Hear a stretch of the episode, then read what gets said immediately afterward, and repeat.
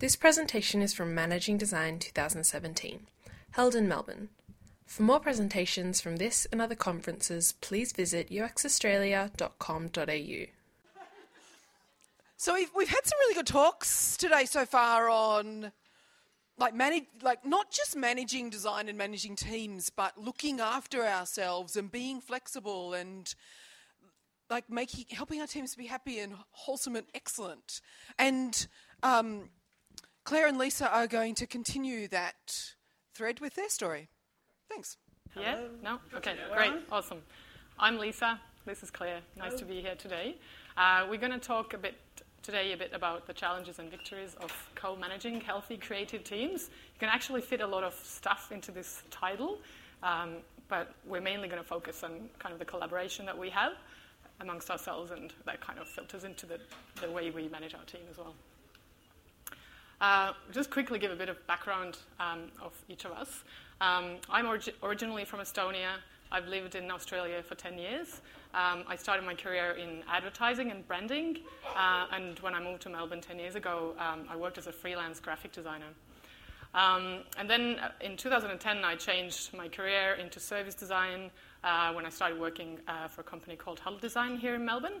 Um, and then five years ago, uh, when um, THIC started, um, I joined the team to help build uh, the service design capability over there.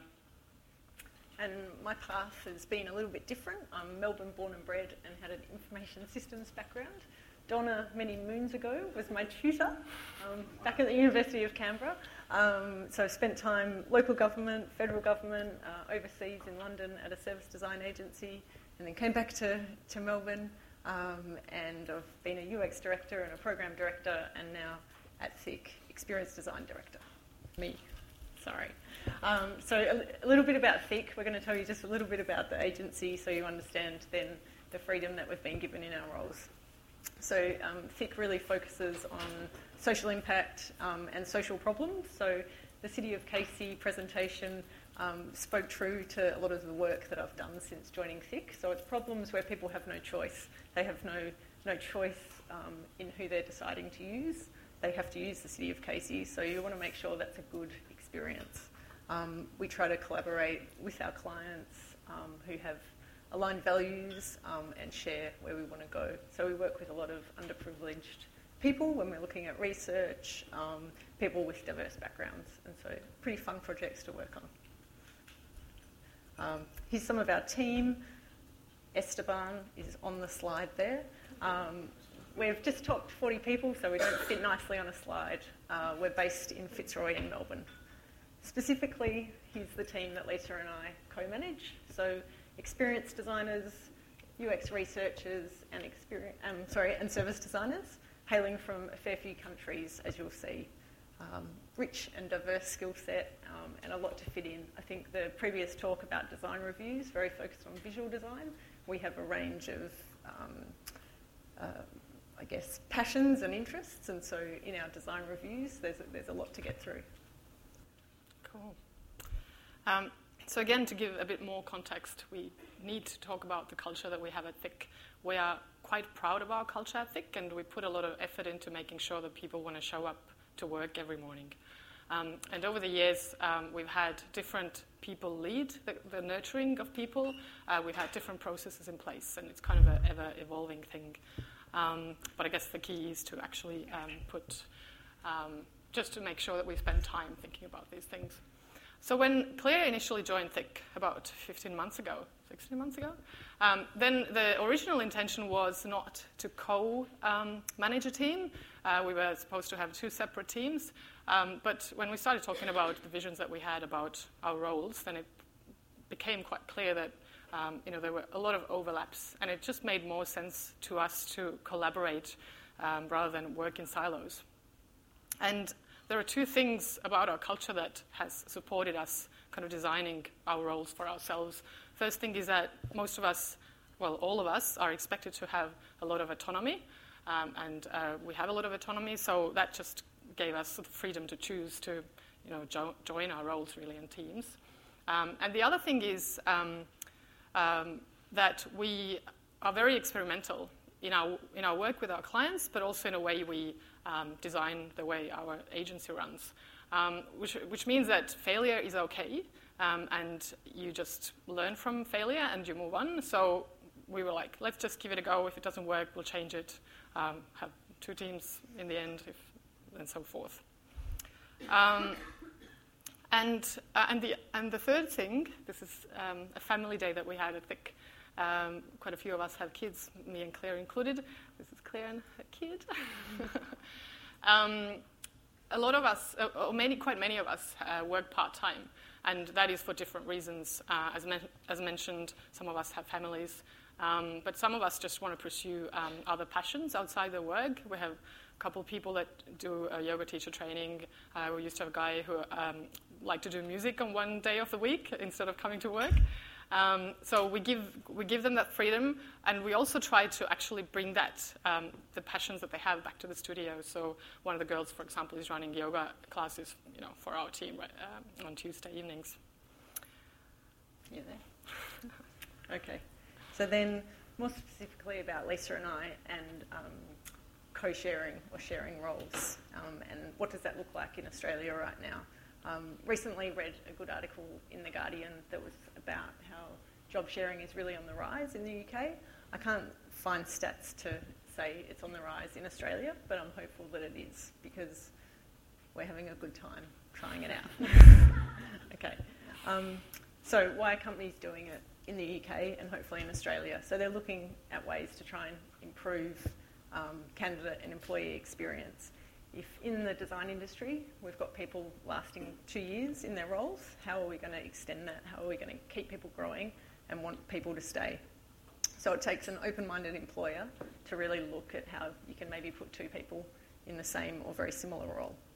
Um, workplace wellness, I know that there's been talks on this today, um, but workplace wellness and well-being being pretty important to try and keep that talent, um, and trying to get creative with benefit packages and perks.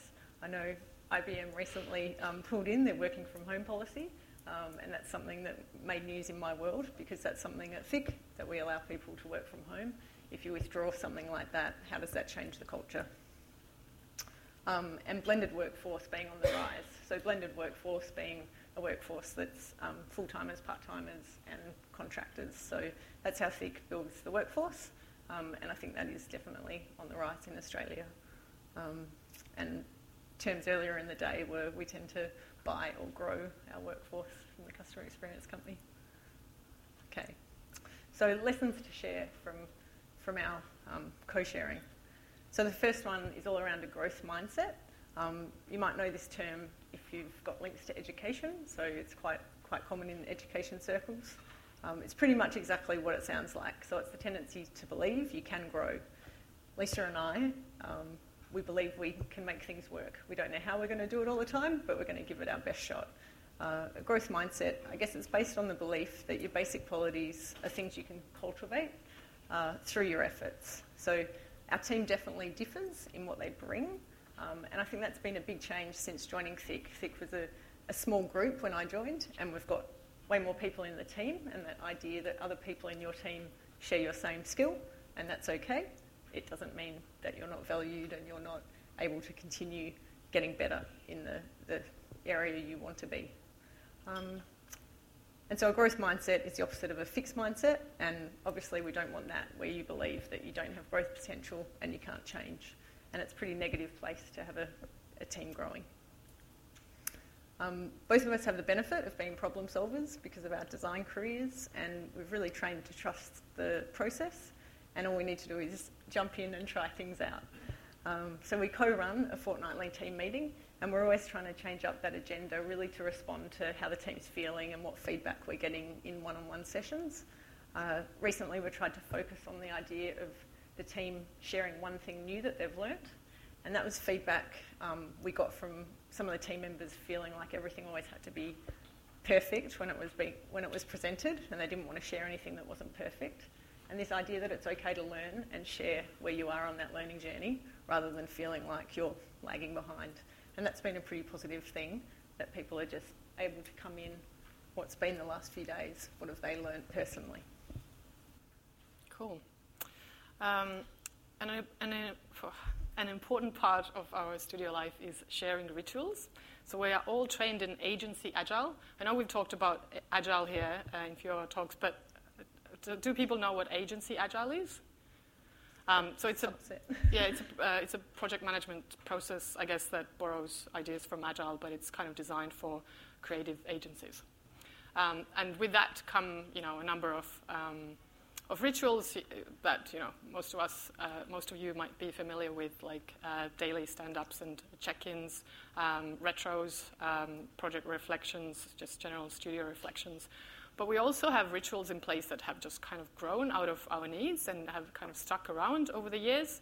Uh, so one of these, for example, is uh, a thing that we call thick time.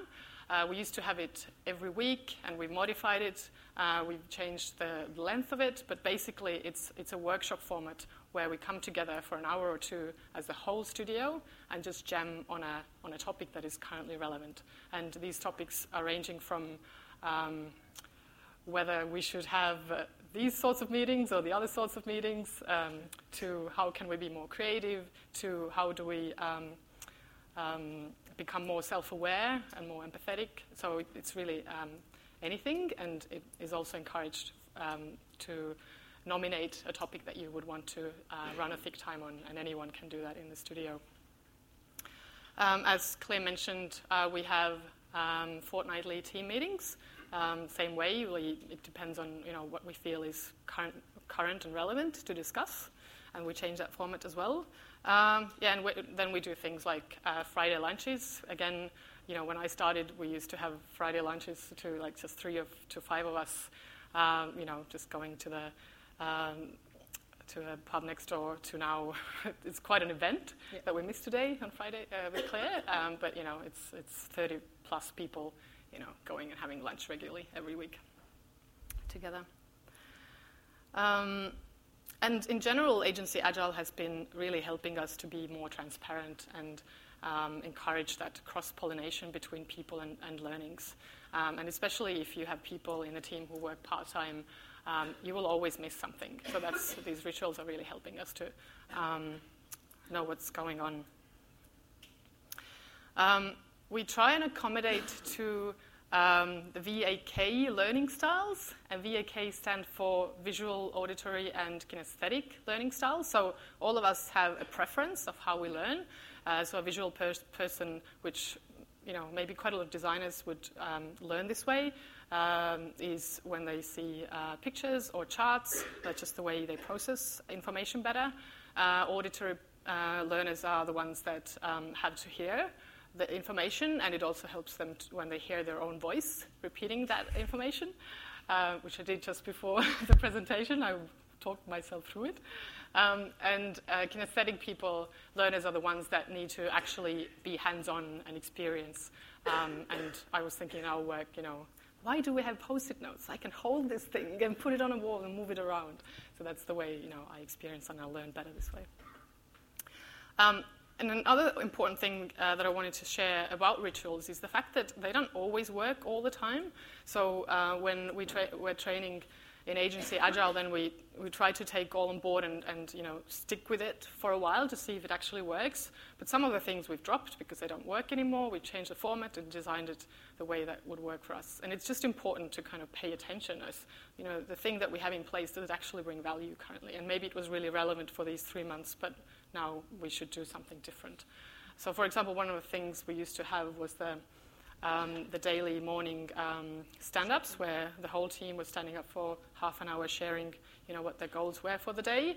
Um, and it took a lot of time to, for many people, uh, so we decided to drop it. I personally really miss it because I love the human um, connection at that point, but you know, I'm the minority at the moment. But maybe we'll bring it back one day, hopefully.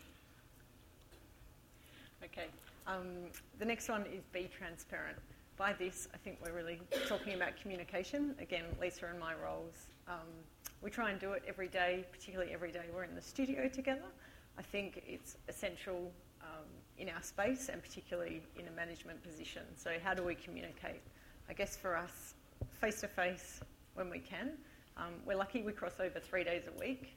Uh, in a, a traditional um, co-management sense, it might only be one day a week, and I don't know how those people achieve because in our three days, it might see us off the client side um, for at least one day each. So it's truly one day we might see each other. Um, adjusting to reality. So periods where we can't see each other face to face, we default to Google Docs, Slack, um, text messaging, or just phone calls. Um, being transparent with the rest of the team. I think the team are pretty patient. I'm very thankful to our team in terms of um, they, they have a manager to go to, but then in terms of the, the cross discipline meetings, um, we usually put our hands up and say who's, who's holding the agenda and who to talk to. And so that helps with them knowing who, who's leading the charge that, that week or fortnight. Um, and transparency with the rest of the team on Slack. So we have plenty of Slack channels, plenty of communicating out where people are at. And the last one is be respectful of non-work days. So we both have different days where we're not in the office, and we try, try, try not to, not to bug each other on those days. And I think that also extends out to our team. So if you're agreeing to your team being part-time, then it's respecting that that, that day is non-negotiable and they're not going to be in the office. Um, and again, I think we're pretty good at that. Um, and the team are happy to have those full days out. And last but not least, this is not a competition. And I guess that was like a personal um, story experience for me when where Claire joined, because um, you know some, suddenly someone was hired with a very similar skill set to mine, and you know at a, at same level, and uh, it can be quite intimidating because you know I was part time, I just had to return from maternity leave, and I was like, hold on, like are they trying to replace me or something? Um, and and uh, I guess it's quite natural that you start to kind of compare yourself to that other person. Um, but I think it's very greatly thanks to Claire's really lovely nature is that I very soon understood that you know this is really not a competition, and I actually have an ally on my side. Um, and um, I was used to managing everyone and being across everything. And quite honestly, I was never across anything. And I was never on top of my things. And I was really overwhelmed with my work, working part time in that role. So it was, it was quite a relief to have someone finally in my quite ambiguous, um, vague role to have uh, someone to bounce my ideas off and also have someone to challenge my way of doing things. So it um, ended up being really healthy. Um, and when we put together this presentation, then we realized that we don't have any photos of the of the two of us. So Donna took this photo just around the corner a couple of hours ago. um, yeah, and, and, and when Claire started, we actually had a, quite an upfront conversation about what we both wanted to achieve. And initially, we both wanted to do everything.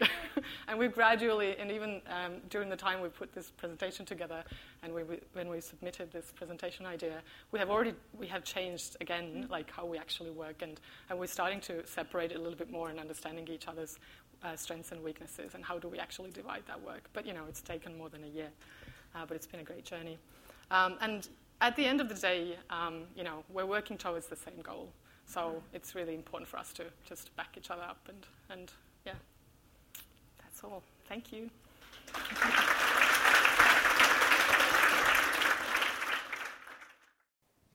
We hope you enjoyed this presentation from Managing Design 2017. For more presentations from this and other conferences, please visit uxaustralia.com.au.